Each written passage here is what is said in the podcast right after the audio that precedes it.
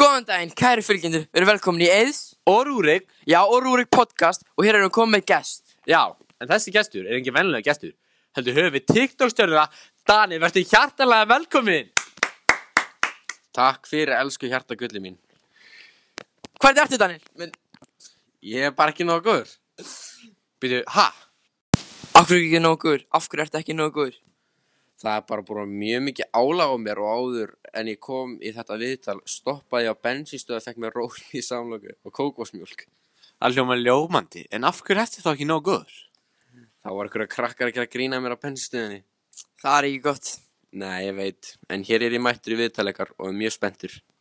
Hvað er TikTok, Daniel? TikTok er samfélagsmiðl þar sem maður getur byrt 15 til 16 60 sekunda myndskeiðum og fengið fylgjendur í leginni. Hvað ert þú með marga fylgjendur? Getinu með 315 fylgjendur. Wow, það er rosalegt. Er mikið af einhælt á TikTok? Já, það, það er alveg frekka mikið einhelti en ég er samt ekki lagur einhelti. Ég er vanlega svo sem er alveg ekki einhelti. Ok, eh, næsta spurning. Hvernig er dagur lífi á Danna TikTok star? Hún er glataður. Ég byrjaði að vakna hella þunnur eftir intense drinking að því ég er alkoholisti.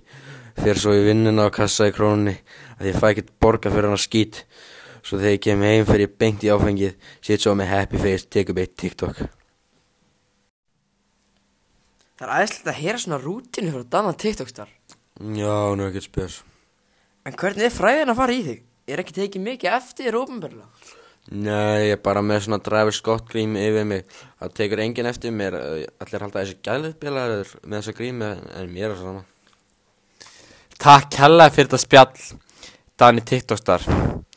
En núna er komið að lókum. Verið nú sæl.